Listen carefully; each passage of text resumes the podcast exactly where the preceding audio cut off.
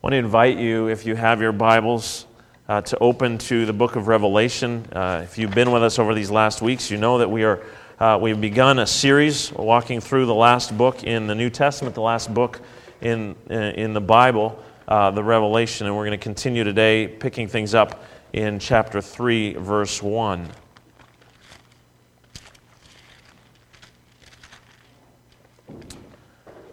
A number of years ago, I was at a conference in, uh, in Toronto and heard a speaker Reggie McNeal.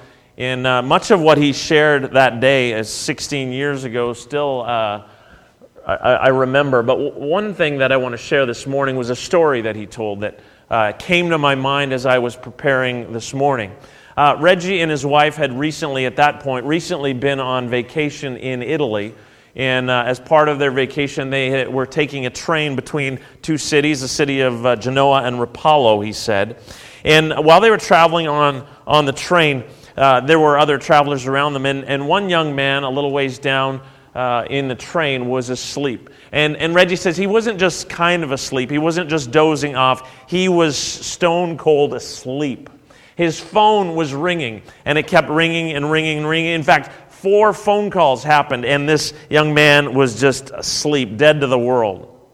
Finally, uh, the man across the aisle from him uh, stood up and stepped across and shook that man. That young uh, man jumped, Reggie said. He jumped and he looked around and he realized that he had to get off. The next stop was three hours away, so had he missed it, that would have caused problems. He, he, he just looked around, realized where he was, grabbed his bag, and ran off. Reggie said he, he didn't even stop and thank the man who woke him. It was for that young man a startling experience of coming awake. This morning we come to the fifth of seven letters in the Revelation, uh, the letter to the church in Sardis. As Gordon Fee says, reading about the church in Sardis is not happy reading.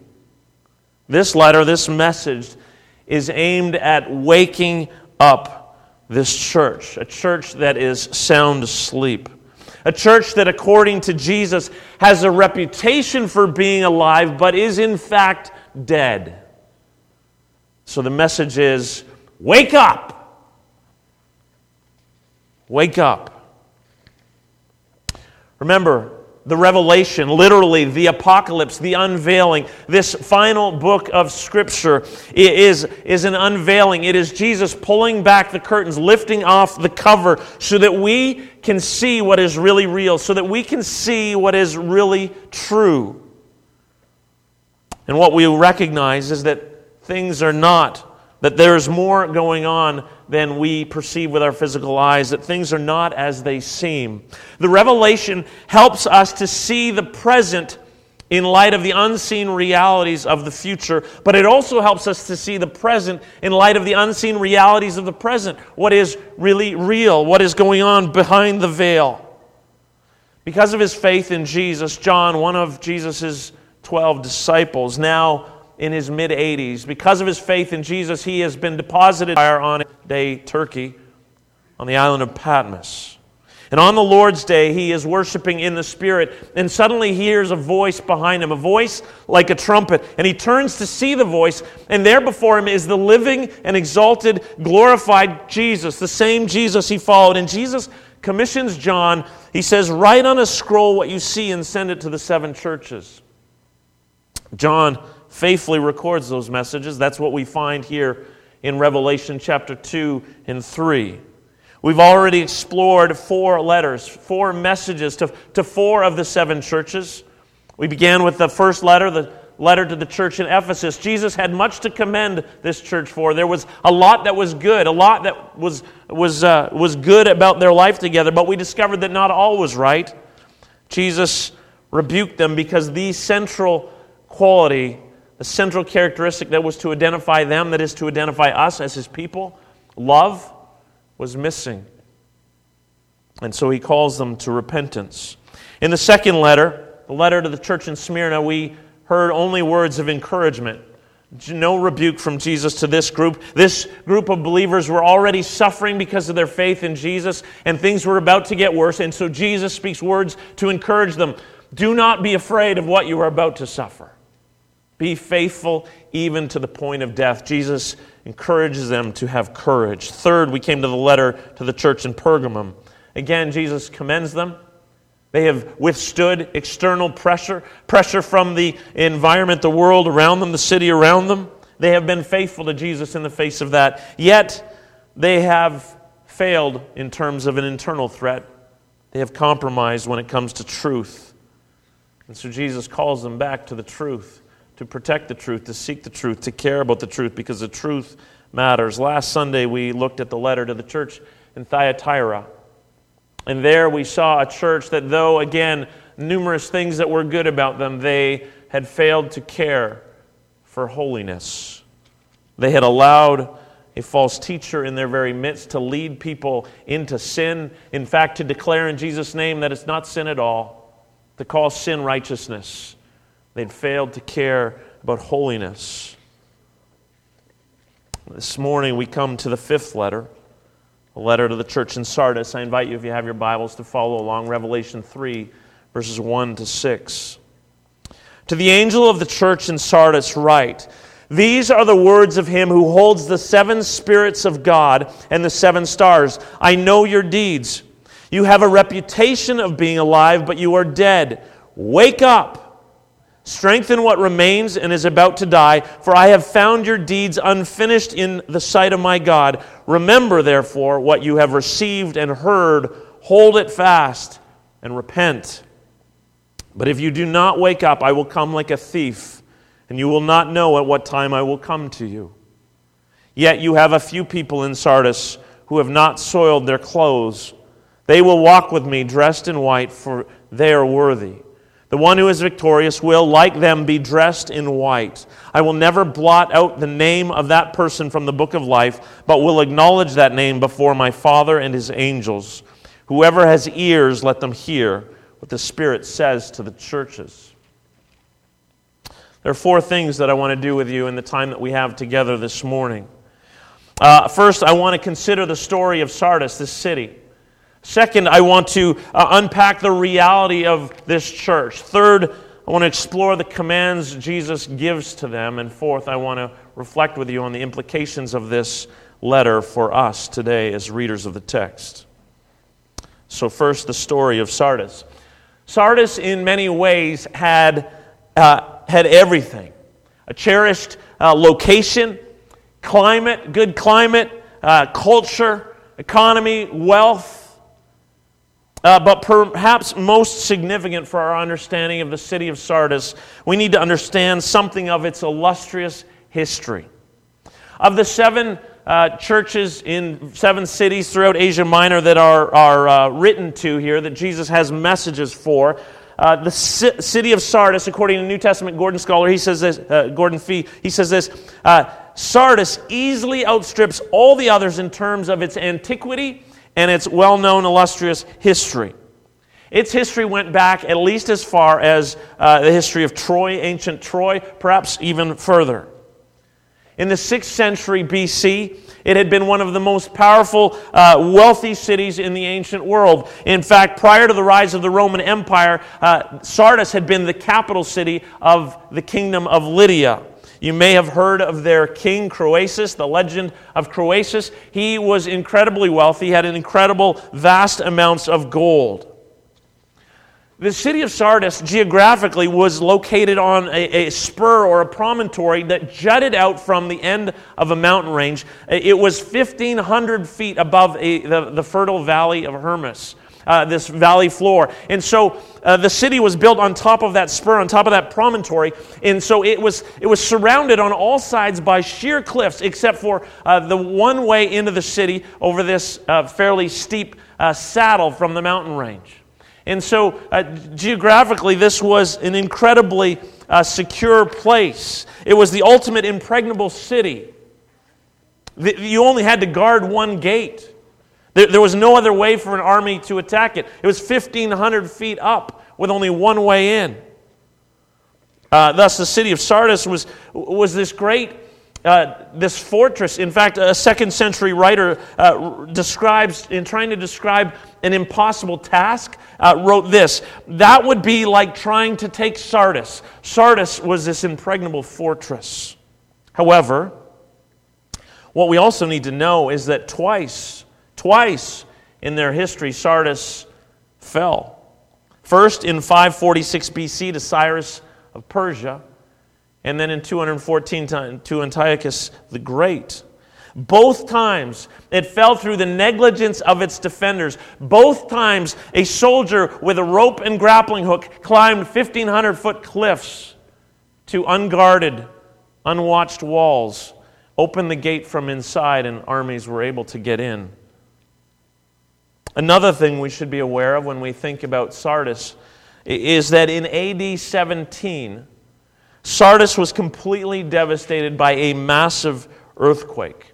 40 years later, a historian uh, still references that earthquake as the greatest disaster of human history. Nonetheless, even despite the devastation that that earthquake brought, within a matter of years, Sardis was rebuilt with the assistance, with the help of the emperor. In fact, just nine years after the earthquake, Sardis competed with 10 other cities for the right to build a temple in honor of the Roman emperor. Now, Sardis did not win that competition, Smyrna did. We already uh, saw that when we looked at the letter to Smyrna. But what is interesting in, in, for, for us this morning is that whereas Smyrna, in their uh, in, in their bid to build this temple, they pointed to all the ways in which they served and were useful for the emperor, empire right now. Whereas Sardis's bid just pointed to their illustrious past. Look at how great we were. We should get this. Look at the awesome things we used to do. We should get this. Smyrna pointed to the present, what, what they were contributing now. Sardis pointed to the past, its past reputation. So, two things for us to remember as we think about Sardis. First, that Sardis was a city uh, with a great sense of invincibility. It felt secure and impregnable. No one could, could defeat them. Second, Sardis thought of themselves as a great city, but in reality, her greatness had diminished and passed her by. She was living on her past reputation. Both of those things are important as we turn to this letter. Let's turn to the reality of, of this church, the second thing we wanted to look at. As I've already noted, in each of the letters that we've looked at so far, uh, it begins with words of commendation. Jesus has some positive things to say, some, some good things going on in their lives that Jesus affirms. And then, with the exception of the letter to Smyrna, where there is no word of correction or rebuke, Jesus, in all of them, warns them that not all is well, yet this I hold against you. And he calls each church to repentance. In Ephesus, there is a lack of love. In Pergamum, there is a lack of concern for the truth. In Thyatira, there is a lack of concern for holiness. Here, one of the things that stands out as we come to this letter in Sardis is that uh, a letter that John Stott says is one of the most severe of the seven is that in this letter, things are different. Jesus moves straight forward into judgment with only a passing word of commendation. It's not that there is no one in this church to commend. There are indeed a few, Jesus says. There are a few who have not soiled their clothes. But Jesus begins with, and the message is dominated by judgment, by rebuke. Their overall condition is utterly desperate in the eyes of the living Christ. I know your deeds. You have a reputation for being alive, but you are dead. The problem is, part of the problem is, of course, that they don't recognize this reality. They have a reputation of being alive. They, they think of themselves as being alive. Michael Wilcock says it seems that she herself is not aware of her real spiritual state. And not only in her own eyes, but in the eyes of others. From the outside, they, they seem to be very much alive. Everything looks good. Darrell Johnson writes this The church in Sardis was not what the unbelieving world would call a dead church, nor was it what the other churches of Asia Minor would call a dead church. It was a very active church. All kinds of events were taking place. All kinds of committees were meeting to discuss and plan and strategize. The church in Sardis was well organized. Doctrine was sound. Sacraments were celebrated regularly and orderly. The church in Sardis was the largest of the seven. Services were well attended. It was certainly one of the uh, certainly the wealthiest, fabulously wealthy, as one commentator puts it. Yet Jesus says, "You have a reputation." Of being alive, but you are dead. In the eyes of Jesus, the living and exalted Christ, the one who stands in the midst of the seven golden lampstands, the one who stands in the midst of his churches. This church is spiritually dead. There's no life, despite appearances to the contrary. And that is a desperate desperate problem. What, what makes this judgment so poignant is the fact that the judgment makes no mention of either external pressures or internal immorality and false teaching. Those are the things that we've encountered in the other letters uh, to the other churches, where there's this pressure from the world outside, the empires coming down on them, or there's false teaching or immorality that has crept into the church. But we get no hint of any of those things going on here. So, on what basis then does Jesus make this, make this judgment upon the church of Sardis? Well, in verse 2, Jesus says, I know your deeds. And moments later, he says, I have found your deeds unfinished in the sight of my God. The evidence of their deadness, the lack of life, was in the fact that their deeds were unfinished, incomplete, or empty. Now, what exactly does that mean? Darrell Johnson offers us a few suggestions to consider. Jesus could simply be saying that they never finish what they start, that, that for all their activity, their commitment is weak and lacking, that they never follow through, that they, they have great plans, great goals, but poor commitment. Some might be tempted to call this church half hearted, superficial, content with mediocrity. You never finish anything. Or, Jesus could be saying that their deeds are not his deeds. That is, for all their busyness, they are not doing the things that Jesus has called them to do. Their activity is not oriented to him, to his glory, to his purposes, to his kingdom. It's easy for us to be uh, busy doing all kinds of activity and lose sight of the reason we do it or the one for whom we do it. Or Jesus could be saying that they are not doing the one great thing that they are supposed to be doing making him known, reaching out to the lost around them with the good news that is found only in Jesus. They are, after all, the golden lampstand. Johnson writes Lampstands exist for one reason to give light, to burn in the darkness. Not complete means not doing the one thing I've called you to do in the city make disciples. Or Jesus might be saying that though they are continuing to go through the motions of being the church, there is no longer any reality to what they are doing. That despite appearances, the truth is they've accommodated themselves to the world, the culture around them, and there's no substantive difference between them and those who do not name the name of Christ around them. A hint that this is at least probably partly moving in the right direction is found in verse 4, where we read that there were still some who had not soiled not yet soiled their clothes. That phrase speaks of defilement, of sin. So the fact that some have not yet soiled their clothes implies that many have.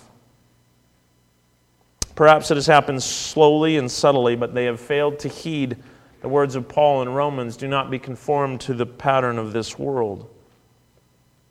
Whatever precisely Jesus is getting at, their deeds are incomplete, unfinished, they're empty deeds.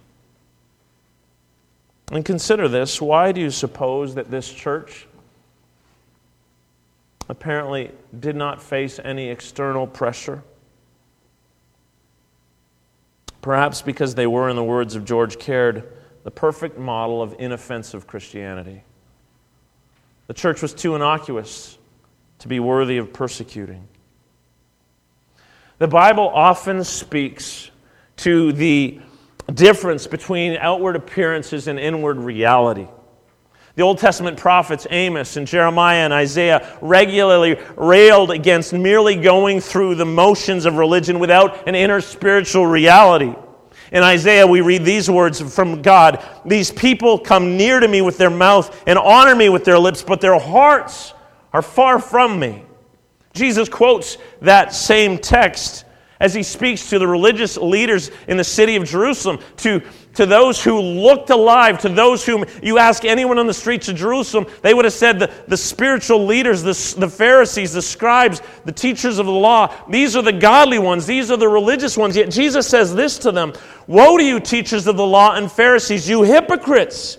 You are like whitewashed tombs which look beautiful on the outside, but on the inside are full of the bones of the dead and everything unclean. In the same way, on the outside you appear to people as righteous, but on the inside you are full of hypocrisy and wickedness. There's no inner reality to the spiritual facade that people see. They were hypocrites. The word hypocrite was originally used in reference to an actor, someone who played a part on stage. But over time, it came to be used for anyone who was pretending. John Stott writes Hypocrisy is make believe, it is the let's pretend of religion. The living and exalted Christ says to this church, You have a reputation for being alive, but you are dead despite appearances to the contrary. This is a dead church. There's no reality to their spiritual life, and their situation is gravely serious. Let's turn to the commands that Jesus gives. Clearly, this, this is a pretty heavy letter. Fee is right, this is not happy reading. But it does not leave us without hope. Jesus gives to the church five commands, five imperatives. And that very fact points to his amazing grace. He would not have issued these commands, these imperatives, if their death was final, if there was no hope, if there was no coming back to life again. Because of his amazing grace, it is not too late, but the church must act immediately. They must hear him, they must respond. His first command, found in verse 2 wake up. A literal, most literal translation of the, the term there in the original would be become watchful. Pay attention. Throughout the New Testament, throughout the life of Jesus, Jesus continually calls people to watchfulness.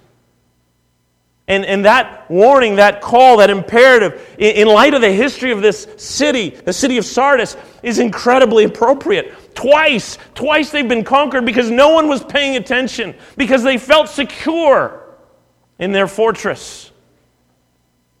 And soldiers were able to crawl up the cliffs with ropes and grappling hooks and open the gates, and they were taken twice because of their inattention, because they were sleeping. One of the gravest dangers we face as followers of Christ is spiritual complacency, spiritual apathy. The history of Sardis teaches us that we are never more in danger of falling than when we feel comfortable and safe and stop paying attention. Paul writes in 1 Corinthians 10:12, "So if you think you are standing firm, be careful that you don't fall." Darrell Johnson says every congregation and every individual disciple is always on the brink of losing authentic spiritual life. Why? Because authentic spiritual life, by its very nature, is entirely grounded and dependent upon a relationship with Christ. See, Christian discipleship is not something we can do by our own efforts, by ourselves. A Christian discipleship is not simply a matter of doing certain things and not doing other things. It's, it's not about showing up for worship gatherings and, and, and singing songs or humming along, or, or it, it, that's not what discipleship is about. At its very heart, discipleship is a relationship with Christ, and you cannot do that alone. It's about an intimate, daily walk with Jesus, communion with Christ. Our vision as a church is, is that we want to be a community of men and women, young and old, who are growing deeper in intimacy with Christ. That's not just words on a sign in our building or on the bulletin when we have one. That is vital that we be growing in intimate communion with Christ. John 15, Jesus says, I am the vine, you are the branches. If you remain in me and I in you, you will bear fruit. Apart from me, you can do nothing. We need to hear those words. Apart from me, you can do nothing. Not apart from me, you can do less. Not apart from me, you just don't do it quite as well. We, we cannot, we cannot live the Christian life apart from intimate fellowship and walking with Jesus.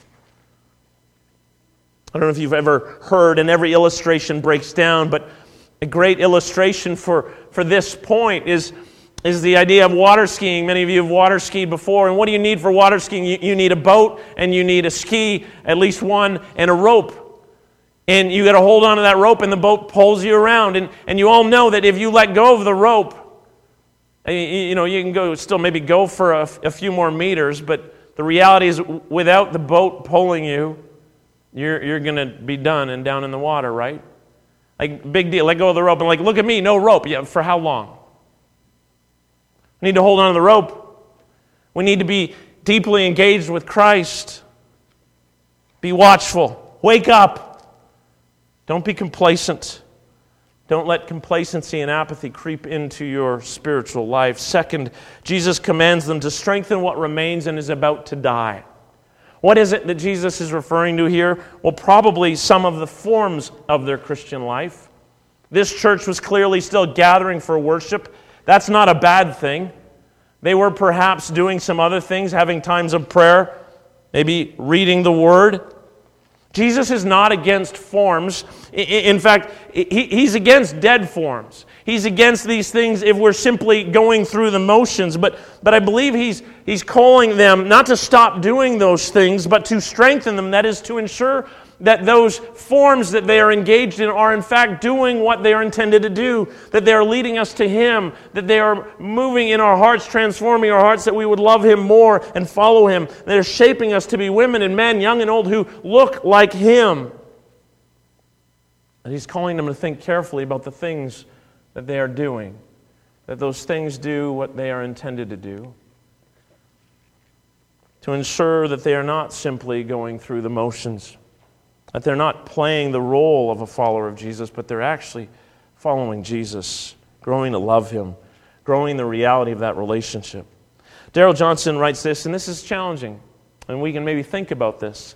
But he says, I think it would be healthy for every congregation to periodically, say every five years, declare that all programs and activities stop and only be started again if it can be demonstrated that they are, in fact, accomplishing their biblical purpose. Perhaps we ought to do the same with our own personal lives. Periodically stop everything and only start up that which keeps us in relationship with Jesus and fulfills his purpose for us. Strengthen what remains and is about to die. Third, Jesus commands them to remember. Remember, therefore, what you have received and heard.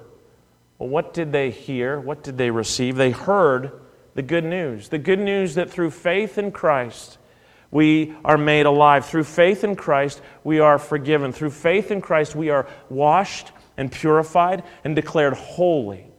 Through faith in Christ, we are clothed with the perfection of Jesus.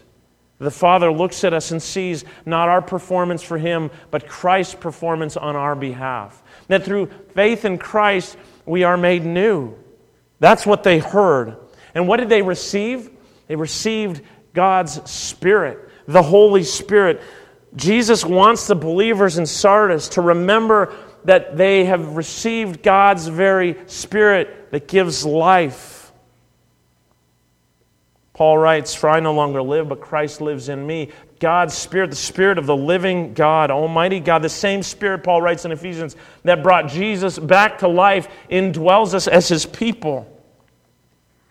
As in each of the letters, the description of Christ that we encounter is of great significance. And here, in this case, in this letter, verse 1, Jesus is identified, he identifies himself as the one who holds the seven spirits of God. You may recall that from Revelation chapter 1.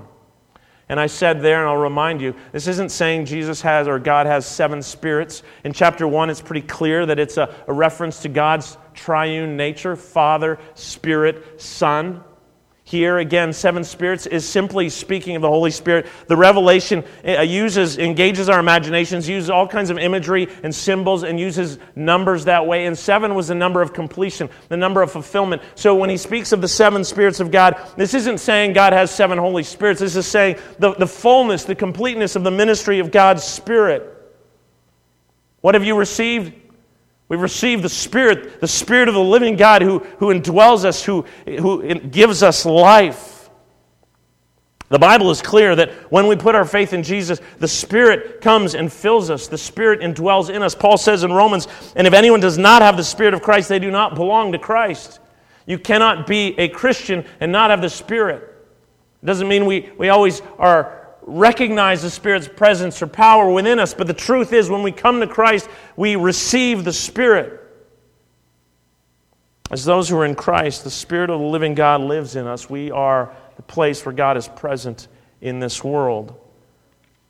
Remember what you have received and what you have heard. Fourth, Jesus commands them to hold fast, keep it. We are to cling to the Spirit. We, we are to hold on to the rope. We are to Remain connected with the vine. Do not let go of the presence and the power of the Holy Spirit, because to do so is to let go of life.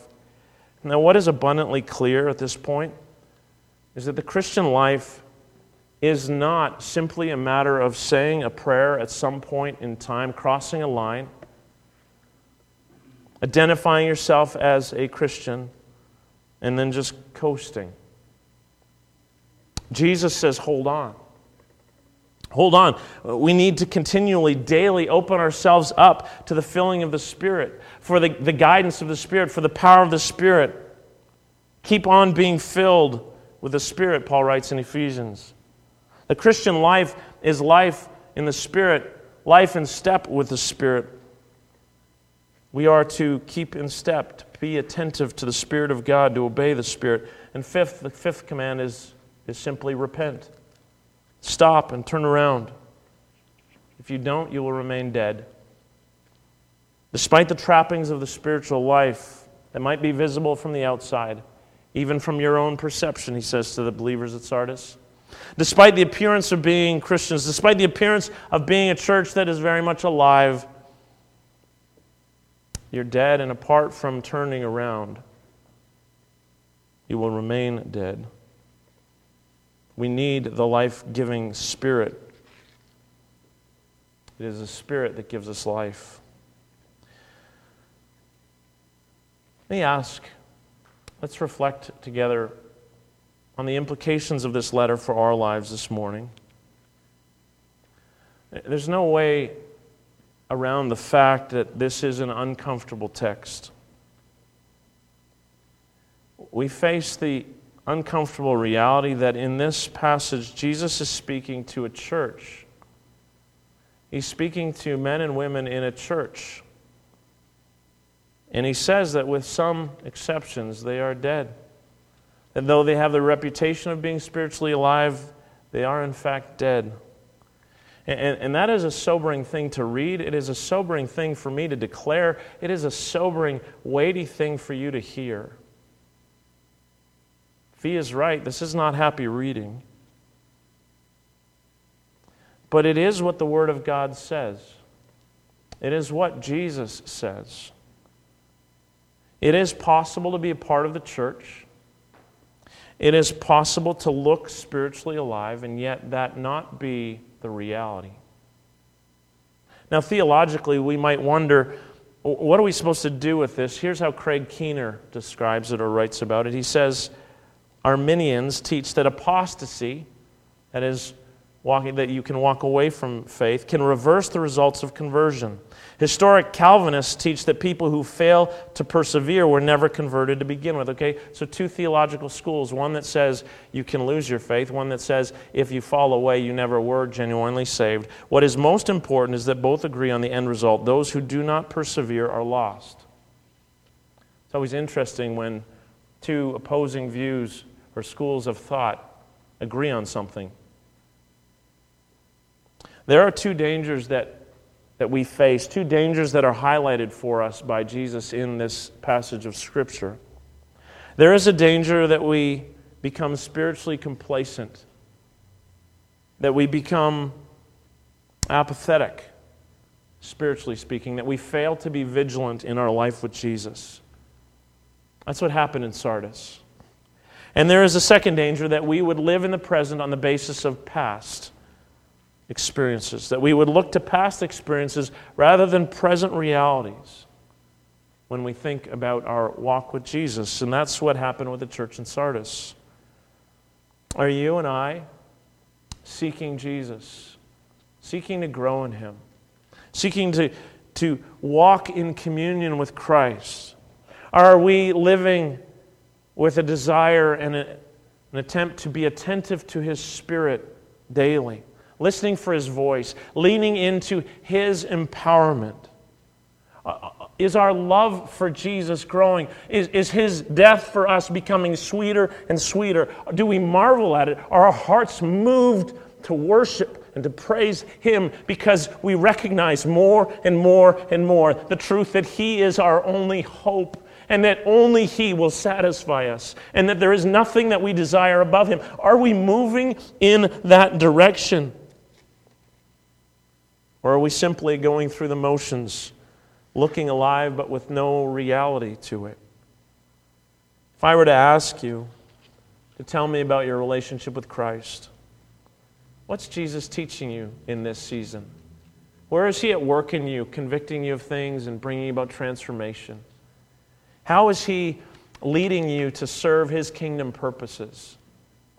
Tell me about how your love for Him is deepening and growing. Would you, would I, have to look to years long ago to, to, to answer those questions? Or would you be able to respond out of the present reality of your walk with Jesus? This isn't about earning something, this is about what is really real. What's, what's really going on?